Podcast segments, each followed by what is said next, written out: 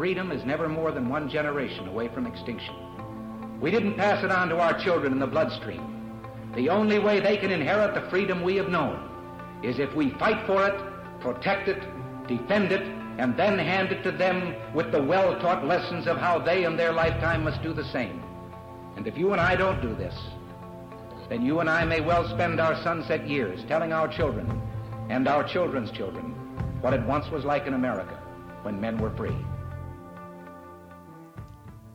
Welcome to episode number 143 of Gun Freedom Radio, where we engage, we educate, and we inform. We are brought to you by azfirearms.com, your nationwide hometown gun shop. I am one of your hosts, Cheryl Todd. And I'm the other guy, Dan Todd. Our theme today is looking ahead in the rearview mirror, raising baby new year from 2016.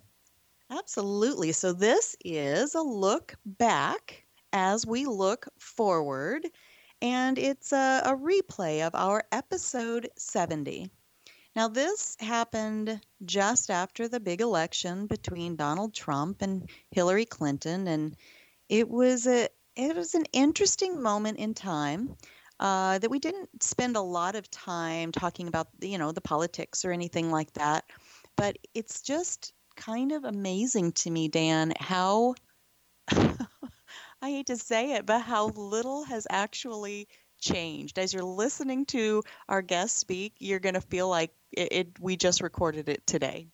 Yeah, nothing's really changed. In fact, some could say it got worse. With gun rights. With gun rights, yes.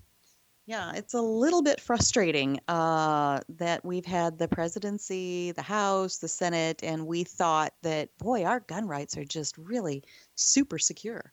And instead, here we are, still having the same conversations. But I do want to give credit for when it's due, and the fact that we've got some Kavanaugh in as Justice Supreme Court, that's going to help a lot. Absolutely.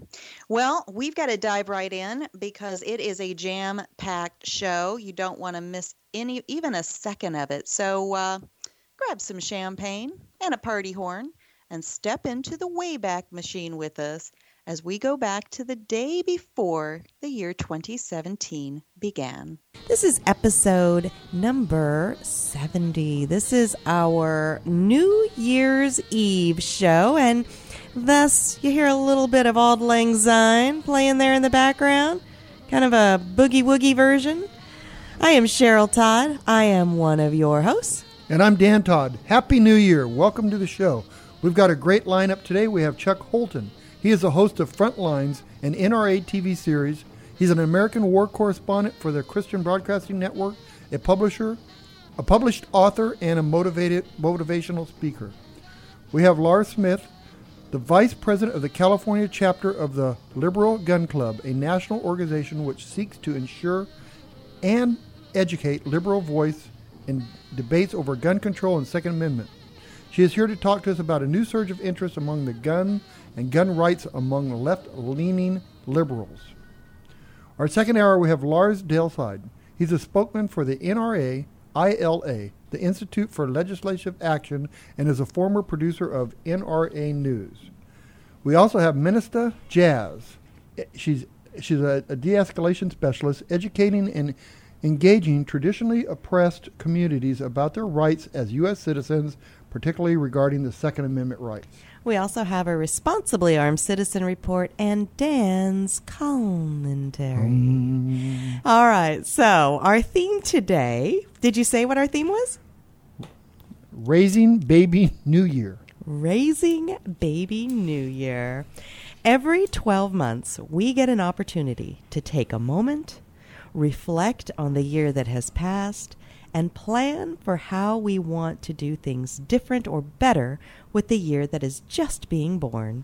We have all seen the cartoon depiction of Baby New Year, the little diaper-clad toddler that represents the unspoiled opportunity to raise this baby right. And with proper care and feeding and attention to the needs of this infant, we have hope of a good and prosperous year and times ahead. What does this mean for you personally? We all say, you know, I'm going to eat better, I'm going to exercise more, maybe pay off those credit cards, those sorts of things. But what if you committed to making this the year that you learned a new skill? If you're an accomplished shooter, maybe learn some physical disciplines like offhand shooting. If you're a well-practiced shooter, then, you know, at those skills, then maybe focus on some mental disciplines like martial arts for greater concentration and focus. If you aren't ready to begin shooting yet, but you value your constitutional rights, this might be the perfect time to become more connected with your local, state, and federal elected officials to develop a relationship with the people who were hired by our votes to represent us. You have raised many baby New Year's in the past. How many? 20? 30? 40? This is my 50th baby New Year, and I am determined to give this one the time and attention it needs to grow up to be a wise old year that I can be proud of. So, Cheryl, what is your New Year's resolution this year? I haven't asked you that yet. Well, you know, it's funny because the minute you say resolution, I feel like it's doomed to failure. And so I just, you know, I have some tweaking to do. It's not like I have any major overhauls that I'm looking to do. Last year was kind of the year of saying yes. You know, we traveled so much. We went to, you know, so many different speaking engagements that I was so fortunate, so blessed to have been asked to do. And it's just opened a ton of doors. I was counting up, because we had a meeting with our staff at our Pot of Gold auction house and our AZ Firearms yesterday, just kind of doing our year in review and what's to come. And I realized that we've met something like 185 people that we've brought on this show last year. 185 people that we didn't know this time 12 months ago. That's why I told you I'm tired. Yeah. Because I knew it. I was counting. Yeah. But how amazing is that? I mean, that just doesn't happen, you know, without, you know, a certain level of focus, you know, that you've got a goal in mind. And our goal was just to tell people stories well, you know, and just bring people on and get to know them. And it's a very interesting thing being on the radio like this, because I am so naturally curious about people anyway that I would love the opportunity to have talked to any of the people we've talked to anyway.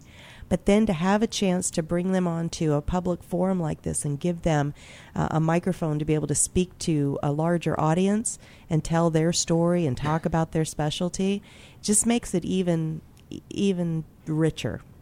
And so I'm just kind of hoping that the new year is that and more, rather than any kind of major overhaul. And of course, I've got the, you know, exercise more, try to eat better thing on my list. But I'm about moderation rather than, you know, putting out a bunch of, like, you know, you can't have chocolate. Guess what I want then? Right. I think mine's going to be just learning how to read big words out loud. I like that resolution for you. Because the words change. By the time I see the word and then say it out of my mouth, it's a completely different word. And I think it's magic. Maybe that's good. I don't know. I think that is a phenomenal thing for you to work on. Maybe my resolution should be not writing so many big words into our show notes. I think she does that. She'll go, what can Danny not say? Oh, here's one. Oh, shoot, he's on to me. Absolutely. Well, I wanted to just take a second. And, you know, we always hear the song Auld Lang Syne at New Year's, right? But do we even really know much about it? And I got curious myself. And so, and there it is, like magic, playing in the background. Thank you so much for that, Ed, our studio engineer. So Auld Lang Syne is a Scottish poem written by Robert Burns in 1788 and set to the tune of a traditional folk song. It is well known in many English-speaking countries and is often sung to celebrate the start of the new year at the stroke of midnight on New Year's Day. The song's title may be translated into English literally as Auld Lang Syne, or more idiomatically as Long, Long Ago, or Days Gone By. The phrase Auld Lang Syne is also used in older folk songs predating Burns. In his retelling of fairy tales in the Scots language, Matthew Fitz uses the phrase in the days of Auld Lang Syne as the equivalent of once upon a time. Bet you didn't know that. I didn't know that. And so there is doubt today whether the melody that we hear now is the same one that Burns used originally, but it is used widely in both Scotland and the rest of the world. And singing it on New Year's Eve very quickly became a Scots custom that soon spread to other parts of the British Isles. So Canadian band leader Guy Lombardo, who we were just hearing, hit that one more time if you could, is often credited with popularizing the use of the song at New Year's celebrations in America through his annual broadcasts on radio and television. Beginning as far back as 1929, the song became his trademark. In addition to his live broadcasts, he recorded the song more than once, first in 1939 and then in 1947, and is actually a single on Decca Records. Can you imagine this being a single? Right? Back when they used to make vinyl. Oh, I guess they make vinyl records again. You said record? Yeah, but they're making them again, so the hipsters know. Explain it to a lot of people that don't know what a record is, Cheryl. It's some kind of a black plastic. They call it vinyl. It's got some grooves in it. It spins around like a CD, mm-hmm. right? Right. And it or plays, a Blu-ray. And then music comes out of it? And music comes out of it, just like magic. So that's kind of the story of the song of Auld Lang Syne. And it was so fun getting set up for this show because I have different versions that I was able to find out on the interwebs that are going to be our bump music, they call it, in the radio biz, right? So in between each intro and exit of the show, you'll hear a different and fun version of Auld Lang Syne. So we are going to break for commercial, and when we come back, we have a whole lineup of awesome guests, starting with Chuck Holton. We've only been able to meet Chuck in person once or twice, but we've had him on the air a couple of times, and he's just one of those guys that the minute you meet him, you feel like you have a kinship with him, and you've been friends forever. And he's going to be talking to us about what he's been doing with his Frontlines videos and news segments. And so maybe a little bit of what's to come for 2017 as well. So stick around. You're going to want to hear every minute of today's show, starting with Chuck Holton right after this.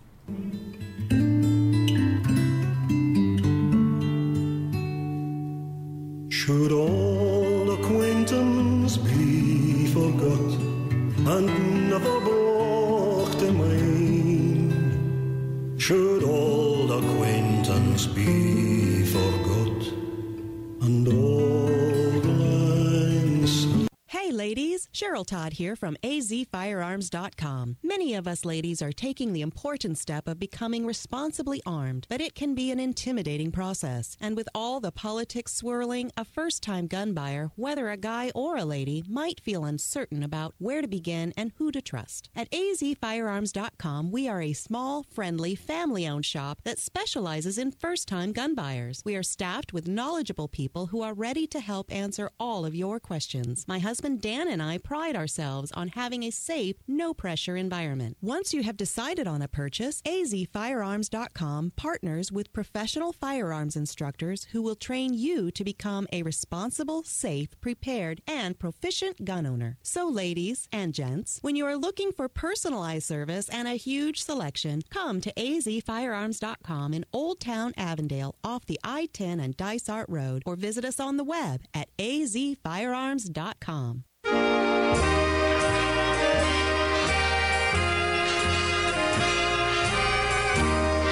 Welcome back to the New Year's Eve edition of Gun Freedom Radio, where we engage, we educate, and we inform. We are sponsored by azfirearms.com, your nationwide hometown gun shop. And our first guest is Chuck Holton. Chuck is the host of Frontlines, an NRA TV series. He's an American war correspondent for the Christian Broadcasting Network. He's a published author and a motivational speaker.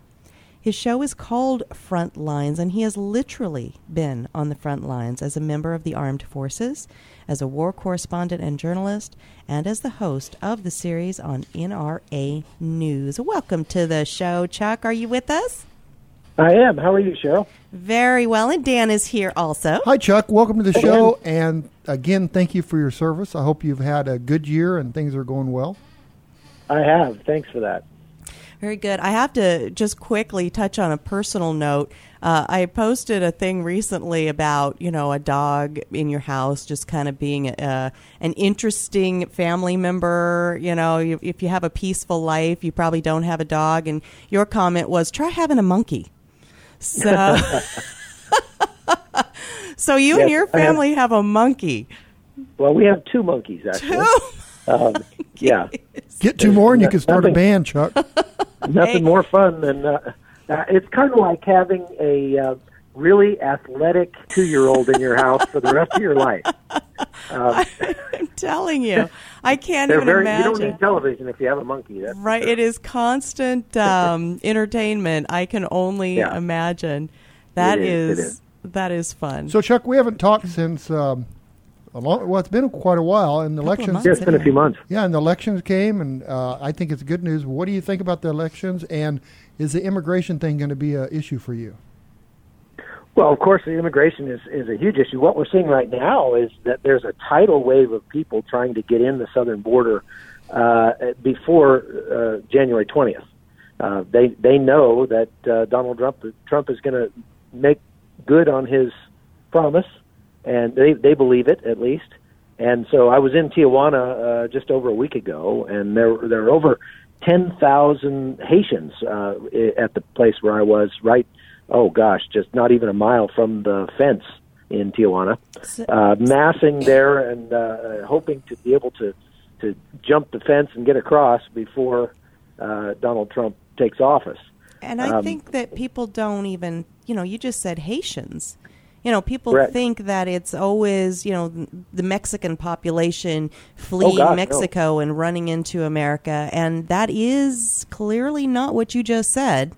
No, there were actually people from over 20 different countries. And we're not talking about just Latin American countries. We're talking about Chechnya, Uzbekistan, Nepal, Pakistan, Niger, Morocco. I mean, all over the world. Basically, you have to look at this in two ways. There's a push factor and there's a pull factor. The push factor is obviously, war and poverty, but those are things that have always existed. So if there's been poverty in Congo or Ghana, for time immemorial, why haven't so many people been trying to rush the United States before then? Well, before now, I mean, the reason is the pull factor, and the pull factor is the very generous social welfare systems that we have in place that we apply to those people, and the known factor of the Obama administration's very lax enforcement of immigration law. And so people know, as a matter of fact, I was in Nicaragua last year and saw an infomercial that was produced by CNN that was encouraging people to come to the United States illegally and showing them how to do it. So it was set up like it was a documentary, but you're saying really what you were watching was an infomercial. It was an infomercial. I mean, I don't think you could have called it anything but. It was, here's how to come to the United States illegally if you want to do it, and here's what you'll get when you get there.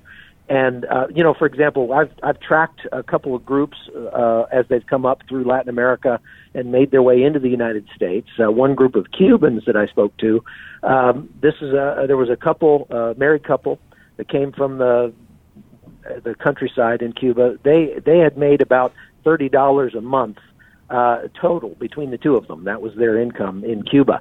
By the time they made it to the United States, within a week they had signed up for welfare and various other benefits, and were going to be receiving checks for $3,200 a month for the foreseeable future. So you can imagine that'd be like somebody saying to you, "Hey, Cheryl, if you can just make it to the Canadian border, we'll pay you $2.6 million a year." So you almost can't blame them. I mean, if somebody's handing out free cookies, well, you can't blame people for getting in line. Right. But that creates this incredible sucking sound, and we're pulling people from all over the globe. And as we've talked about before, that also creates an opportunity for people that hate us, like ISIS, to infiltrate people into that stream and get them into the United States as well. So they're waiting at the borders right now. What are they waiting for? I mean, oh, they're not waiting. They're just there's such a massive wave of people that's crossing the border. They're coming up through Latin America.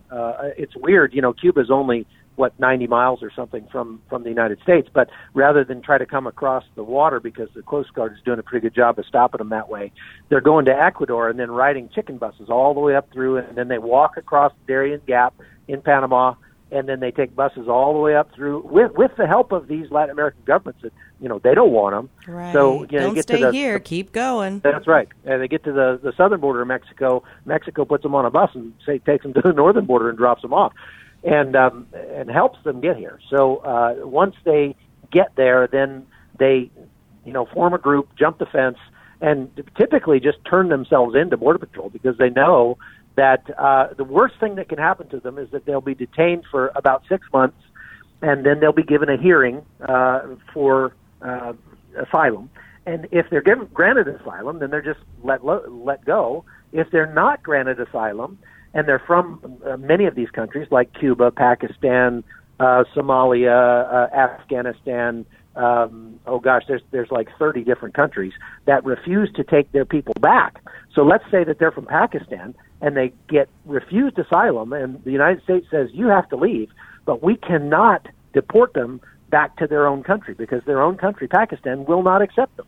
And one of the things that Donald Trump has talked about is that we need to impose sanctions on these countries that won't take their people back. So if we can't hold them and we can't deport them, even if they're not granted asylum, they're essentially just allowed to leave, and they just go free, and they're told, you've got to leave the U.S., but so off you go, Let me ask you this question. So it's not even a question. I think I'm making a statement. So we Americans are racist if we say, no, thank you, come in the right way, otherwise we need to send you home. But their own country, they're not racist if they're saying, I don't want them back, don't send them here. Why are we the bad guys in that scenario? But now you're talking like a liberal, and the foundational precept of liberalism is the negation of truth, or the fact they believe that there is no such thing as truth. And when you accept a statement as your foundational precept of your worldview, that it's true that there is no truth, that's a self-contradictory worldview. You can believe anything. So of course, somebody who says the loving thing to do would be not steal money from our current citizens to buy votes from non-citizens and bring them in here, that would be the loving thing to do for all involved. Of course, they can see that good thing as a bad thing, and something that we know to be bad, that is, bringing these people in. I really kind of see it as the government trying to elect itself a new people rather than the people electing a new government. Liberals believe if we can just get enough of these people in here and give them enough benefits, then they're going to vote for us, and we will solidify our, our rule for generations. And I think that we have a very good, albeit probably short, opportunity right now to do something about that, and to push back the snarling hordes, hopefully, put the brakes on that for some time. Well, Chuck, you'll be happy to know, since Cheryl's talking like a liberal, I pushed away from her, and when we get home, she's going to go in the corner for about a half an hour. Well, just give me my cocoa, my blankie, and my coloring book, and I'll be okay. Send her to her safe space. Yeah. Hey, Chuck, what is the? Is it hard to get from those other Latin those countries to Mexico, or do they have a border that has fences on the other end? Well, no. I mean, Look, every one of these countries doesn't want these people. So when they show up in Panama, Panama buses them to the northern border of Panama with Costa Rica and says, now, look, the border with Costa Rica is officially closed. You're not allowed to cross there, but you can't stay here. You have to leave. Wink, wink, nod, nod. Uh-huh. And so these people cross the border illegally. They get picked up in Costa Rica. By international treaty, Costa Rica cannot send them back to Panama because they're not Panamanian. So Costa Rica buses them to the northern border with Nicaragua and says, you cannot stay here in Costa Rica, but you can't go to Nicaragua by law. Wink, wink, nod, nod, and they cross illegally, and they get picked up in Nicaragua, and so on and so forth, all the way north into the United States. So ISIS could be coming here by the hundreds, right? I believe ISIS, I believe we should take them at their word. They say they're doing it. They've put it out there. Right. We are doing this, and we're doing it in Europe, and we're doing it in the United States. And so we ought to take them at their word. We ought to believe it. Right. It's like we're saying, oh, no, you're not. No, you're not ISIS. Right. And the guy's like, yes, I am. This is I'm doing this for. No, that's really not. No, we really want to destroy your society. No, you don't. No, you're really nice people. We're going to let you in. Give Chuck, you some welfare. You've been on the other side, and you've seen these people with pain. I mean, their feet swollen with sores and robbed and beaten and everything else. And we do care about these people. Of course. But what can Trump do to help them, but yet not let them come across our border? Well, first of all, Dan, it's like 5 times more costly to bring one of those people here than to help them where they are. Right. So if there's people in Cuba, or if there's people in Somalia, or if there's people in Ghana or Pakistan that are destitute, that need our help, if there's people in Syria or Iraq that are hurting and need our help, it's far cheaper for us to send help to them than it is for us to try to bring them to our country. So Obama has vastly increased the number of Syrians coming to the United States. Well, guess what? With the same amount of money that we brought 50,000 Syrians to the United States, we could have helped 250,000 Syrians in Syria or in Iraq. And kept them home, Right. Look, this is not refugees. These people are not refugees. These people are not seeking refuge with us with the intent of going home someday. I've been in Europe, I've been in the United States, and I've talked to these refugees, and I've asked them, are you planning to go home? And they say, never. No, why would they? Here. This is the largest mass migration in modern times, and it's not... Look, I was just in Iraq, and I was at the refugee camps in Kurdistan, and those refugee camps are full of women, children, and old men. But if you go to the refugee camps at Traiskirchen in Austria, for example, what you see is military-age males. There were 2,500 people there, and I saw one woman. And they're military-age males, and those military-age males have no intention of bringing their women and children over with them someday. I went for hours, walked up and down the sidewalk and talked to these guys and said, where are your women? And they said, we don't have women. We're going to get women here. Mm. They have every intention of getting women in Austria. The problem is they don't understand how Austrian culture works. Mm-hmm. They don't, in their culture, you almost, whack them over the head and drag them by the hair over back to your house. Well, they're doing that in Europe.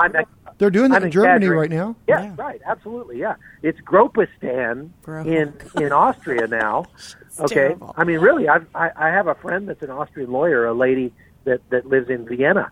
And she says, I'm afraid to go running anymore because I get heckled and I get harassed. Mm-hmm. I'm afraid to take the metro anymore because it feels like I'm in Istanbul. It doesn't feel like I'm in Austria. And this is a woman who a year ago was all for bringing these people over. Hey, these people have a right to come here. Everybody needs a place to live. That's correct. They do. And we should be charitable to these people. But the most loving thing we can do is to help them keep the homeland that they're leaving. And that is, let's wipe out ISIS, let's send our very rough men in there to shoot those people in the face, and then let's allow those people to come back into their communities and rebuild them. And look, I don't believe that we should be giving weapons and ammunition to those to anybody in the world.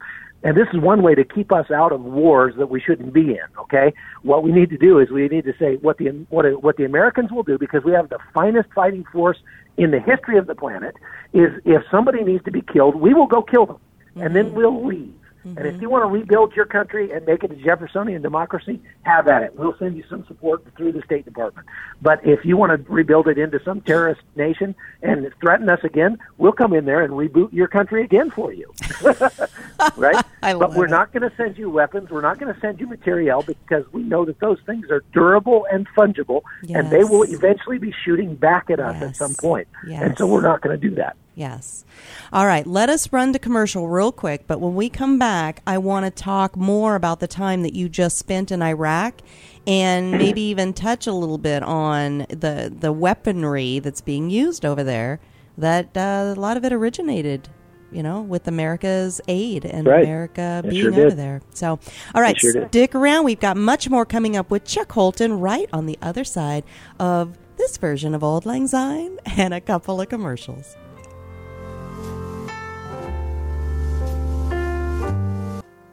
Everybody, this is Joey Rocket Shoes Dillon, world champion gunslinger and Hollywood gun coach. In the Westerns, there's always a good guy and a bad guy, and sometimes the ugly guy. And I always root for the good guy, which is why I'm here to tell you about the good folks over at azfirearms.com. They are straight shooters and always give you the best deal in town. azfirearms.com is the biggest little gun shop in Arizona, and have something for every single gun enthusiast. Long guns, pistols, hunting, military, law enforcement, home protection, you name it. And when you've got some guns to sell or trade in and trade up, azfirearms.com are the folks to see. Geez, they bought a cannon once. They are family owned and operated, friendly staff, courteous, totally reliable. azfirearms.com will give you the best value for your used guns. So stop in, see my friends Dan and Cheryl Todd at azfirearms.com in Old Town, Avondale, off the I-10 and Dysart Road, and tell them Joey Rocket Shoes Dillon sent you.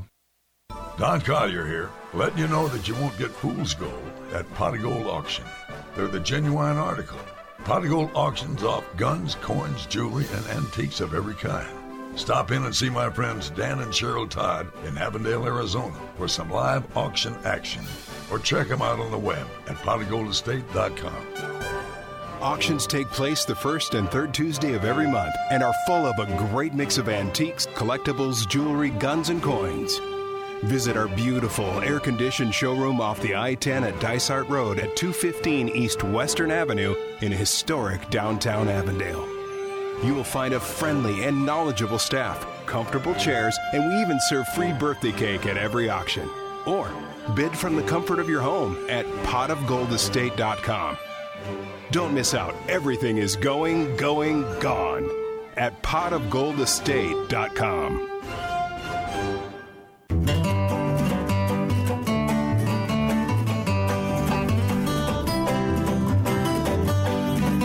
Well, that makes me want to say yeehaw right there. Sounds like we're in Disneyland. I know. Well, welcome back to Gun Freedom Radio. This is our New Year's edition, and that's just a fun version of Auld Lang Syne right there. Everybody's dancing in the studio right now. Not everybody. Oh, Dan doesn't dance. I'm sorry. All right. Well, welcome back to Gun Freedom Radio. Our theme today is Raising Baby New Year, and we've been talking with Chuck Holton.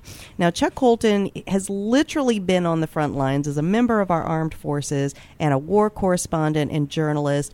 And so when we left off, we were talking about the time that you spent in Iraq recently, Chuck. Now, that could not have been a vacation in any sense of the word. And, you know, in our previous segment, we've been giving the liberals a little bit of the razz. But my next guest coming up is the vice president of the Liberal Gun Club, Lara Smith. And I don't want her to not answer her phone. So I want, you know. Well, Cheryl, I do get paid quite a bit better to get shot at nowadays than I used to. Well, that's true, thankfully, right? Right. But, and in Iraq, this is my... This trip was my third trip in the space of the last 12 months. You know, the fight against ISIS has really resulted in some of the most fierce combat that we've seen in a decade. I mean, a long time. And so, but the thing is, we haven't had a lot of U.S. troops in that combat. So I've been out with the Peshmerga. We've been out with the Iraqi Special Forces, and we have been with U.S. troops here and there. But yeah, this trip was certainly not a comfortable trip. There is a lot of serious fighting going on for the city of Mosul.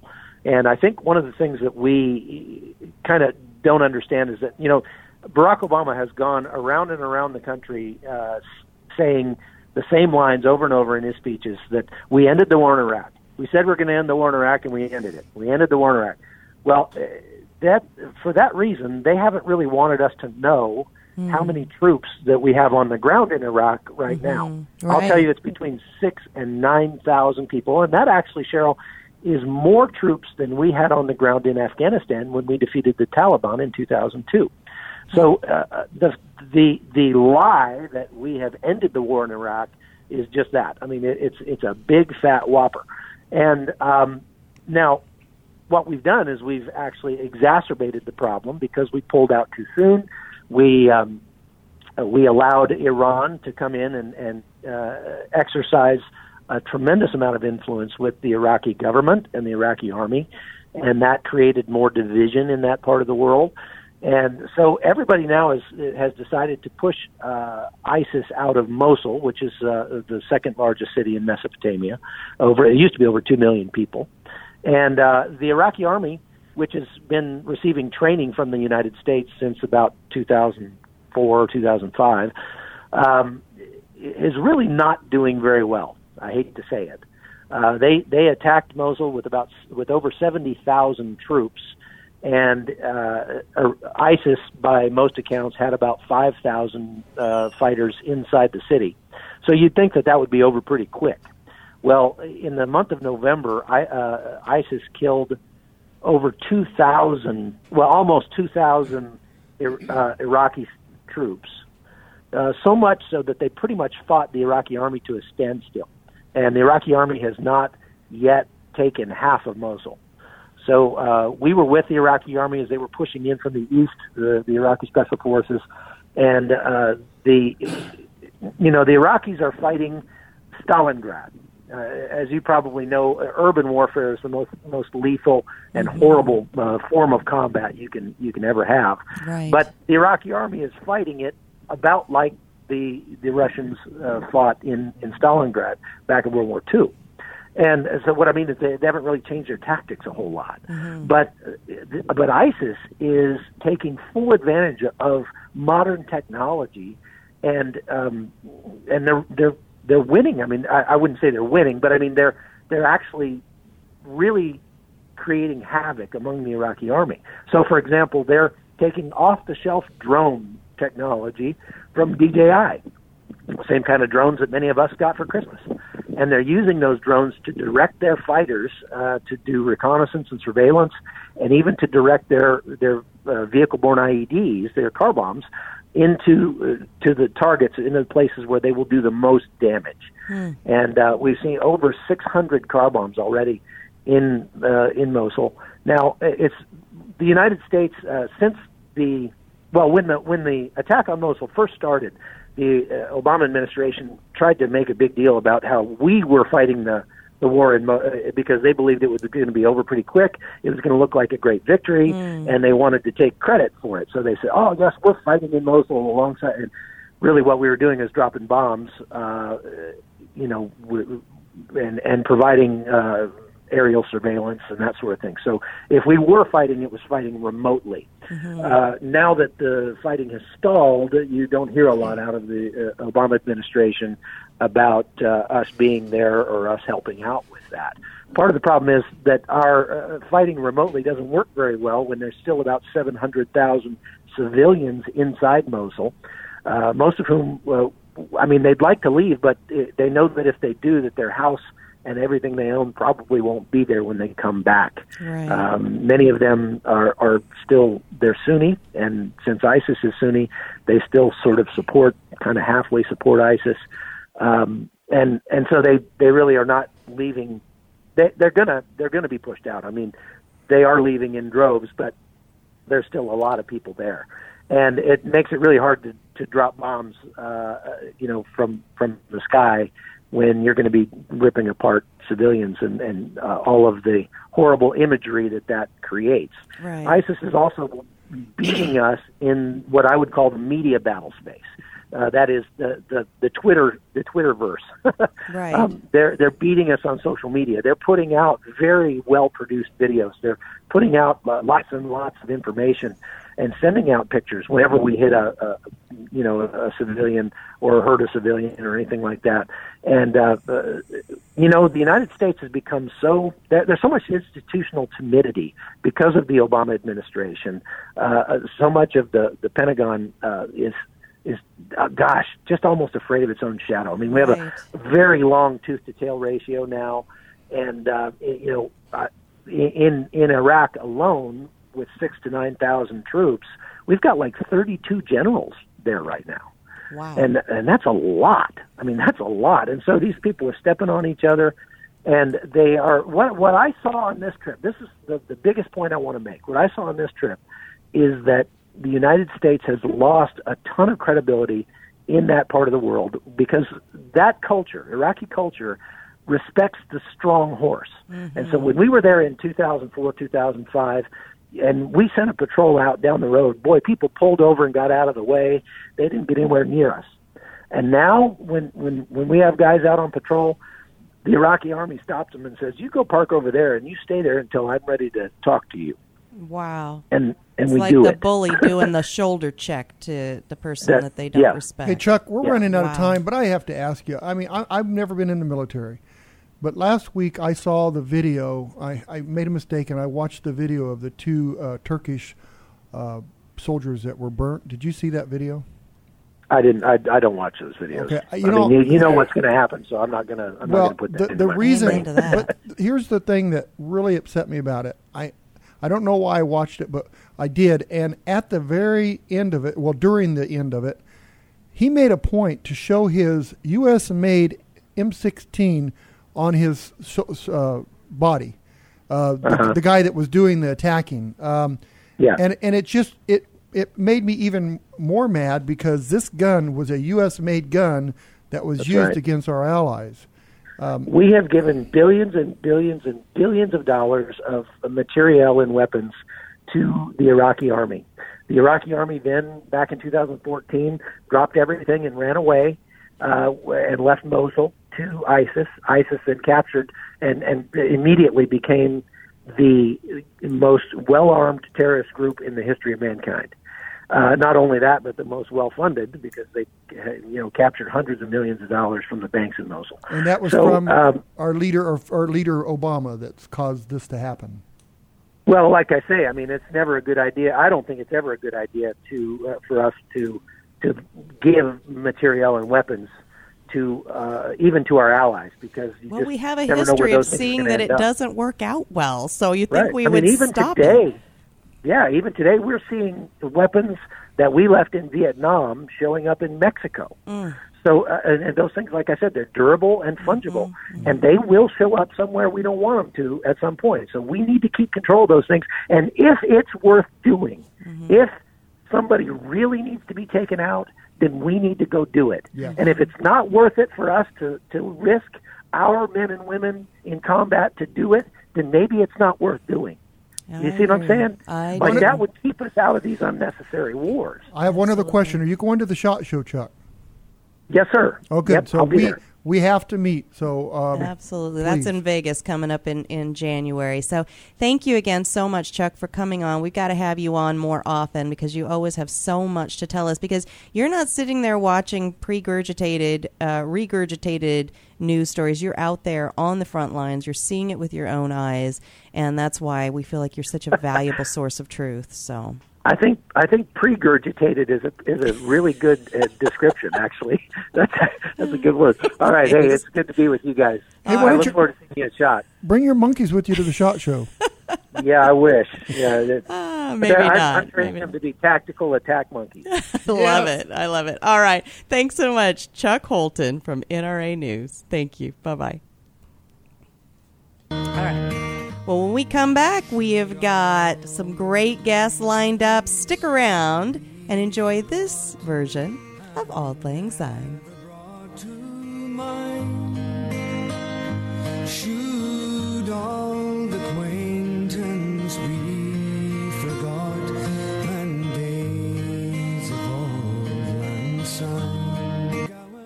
And we're back with Cheryl Todd talking about the huge gun buying event at azfirearms.com. Oh, AZ. I get it, as in Arizona. Yes, but... Oh, or AZ, as in everything from A to Z. Well, yes, that too. But what I'm telling everybody about is that azfirearms.com is having a huge gun buying event to buy your old firearms all across Arizona and everything from A to Z. That's great news. See, my grandpa left me an old shotgun, and it's just sitting on a closet shelf at home, so I can bring that into azfirearms.com and sell my gun. Absolutely. azfirearms.com buys, sells, trades, and even consigns your old firearms. Any vintage, any style, military, long guns, handguns, hunting, or home protection. Single items or entire collections. We offer the highest value for your used firearms in a safe and friendly environment, staffed by knowledgeable people. azfirearms.com is in Old Town Avondale off I-10 and Dysart Road. Come on down to the huge gun buying event every day through the end of the month at the biggest little gun shop in Arizona. And for all your firearm and ammo needs, visit azfirearms.com.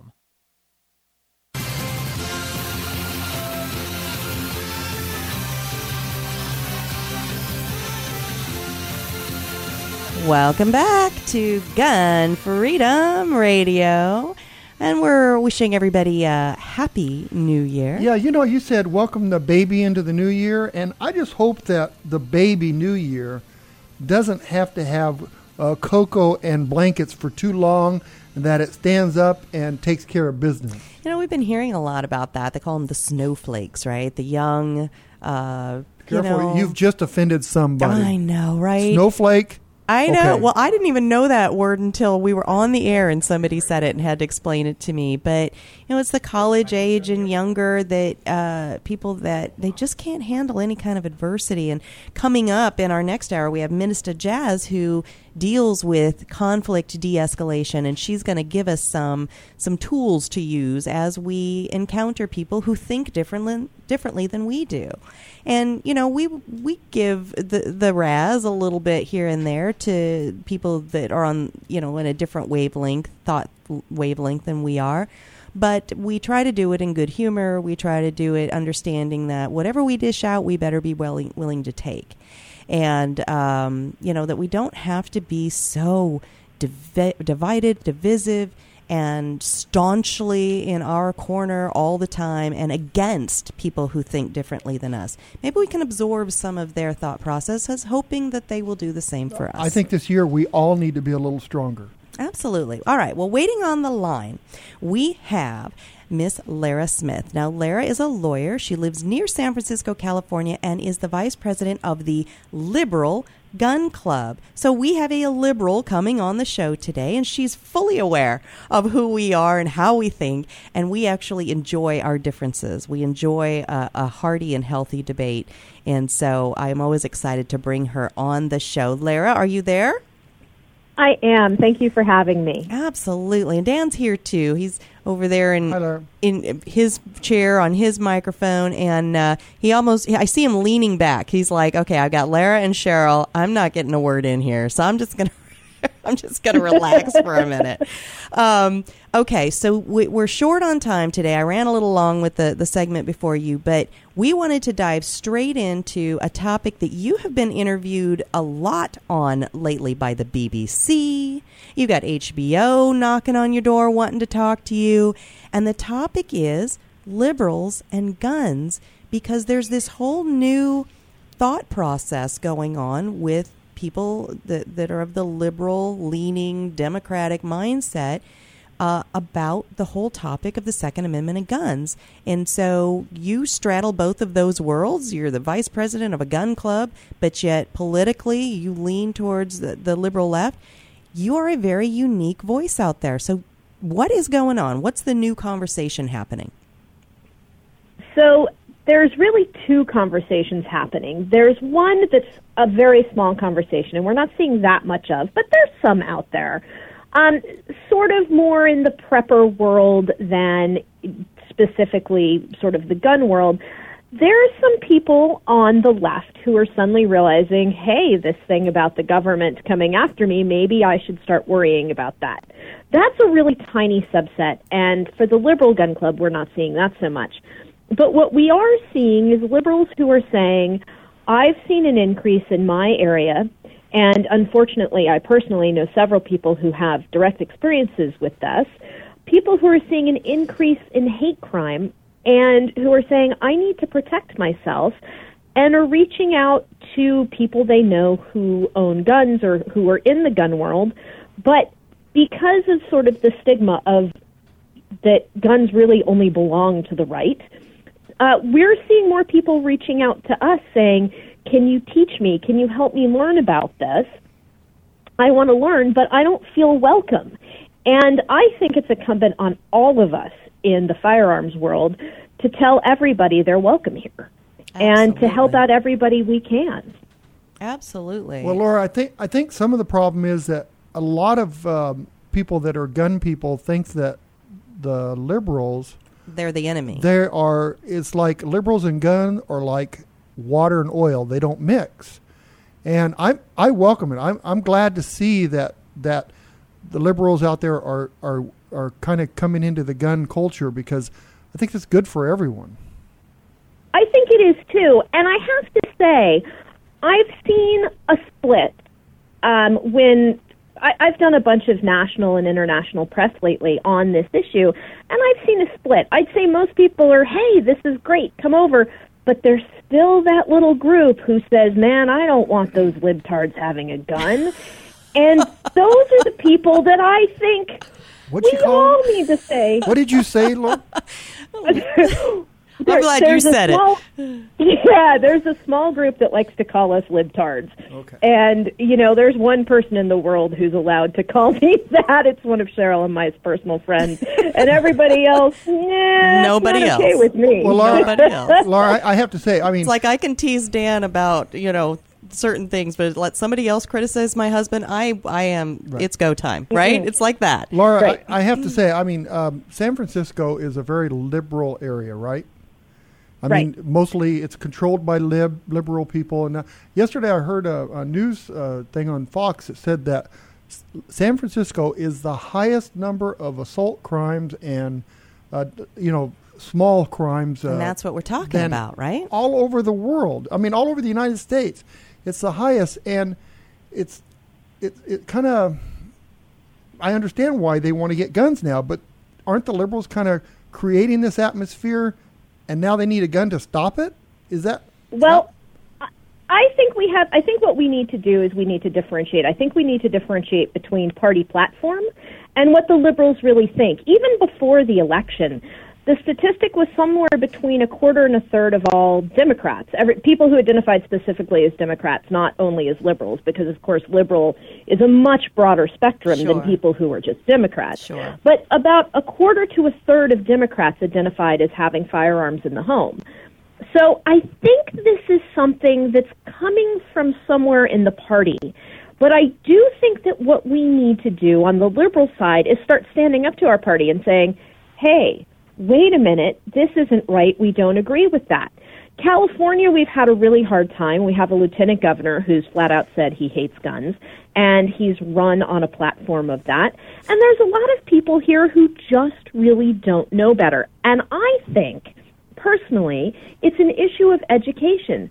We need to get more liberals out to the gun range to say, hey, look, this is how they work. Here's the difference between a semi-automatic and an automatic. Here's what a firearm does. This is what people use, these scary black rifles, really modern sporting rifles. Here's what they do. I actually had a great experience the other day. I happen to have a friend who's a reporter with NPR, and she called me and said, hey, can you take me to the range so I can understand this? Nice. Yeah, it's great. People are reaching out and saying, I need to understand. And even better, the Ninth Circuit of all circuits came out with a decision, I think it was last week, that said that you can't see the Second Amendment as second class, which is something that I've been saying a long time. I think as we educate people, we're going to see more people saying, hey, great, let's go learn about this, and we'll see a flip within the party. That's what our group really works at, is education. That's what the Liberal Gun Club is all about. Well, let's educate people. I love and that. Let's educate people on both how liberals think about the Second Amendment, but also the liberals that don't know, Because my feeling on it is this. If one side is telling you you don't belong here, and one side is telling you guns are bad, what are you going to believe? Exactly. And, you know, I think you have met Laura Carno. She's a lady who wrote a book called Government Ruins Nearly Everything. And she is right down the middle with so many things. And basically for her, she takes things and she plays devil's advocate on either side, the conservative and the liberal side. And she, instead of just saying, you know, gun control, or instead of she's saying, you know, pro-life or whatever those phrases are, she breaks it into, well, so what does that mean? And so she talks about if you are for personal freedoms, then be consistent across the board. And so maybe if we talked more about, you know, the thing behind the thing, you know, instead of it just being this bumper sticker, knee-jerk creating phrase like gun control or the gun lobby, maybe we start talking about, well, what is the purpose? What are we trying to do? We're trying to, you know, allow people to protect their lives, and it's about personal freedoms. What do you think about that?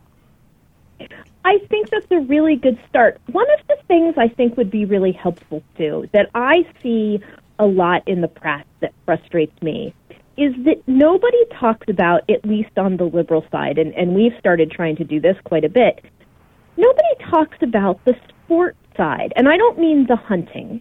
I mean what so many of Cheryl and my friends engage in, 3-gun, rimfire competition. You know, it's like the athletic black powder side of it. The athletic side of it. Yeah. The fun part of USPSA, going out, going to the range, doing something, working at it as a skill. That's really what so many gun owners in the U.S. do. That's by far the biggest part of it here. And I think we've spoken about this on the show before, even in the liberal San Francisco Bay Area. I can't tell you how many ranges are within an hour and a half of my house because there's so many. And every time I go to the range that's about 15 minutes down the road that looks across the San Francisco Bay, it's absolutely packed. I love it. Hey, we are up against a hard break. I hate to cut you short. Next time I bring you on, remind me you need 2 segments because we have so much more we need to talk about.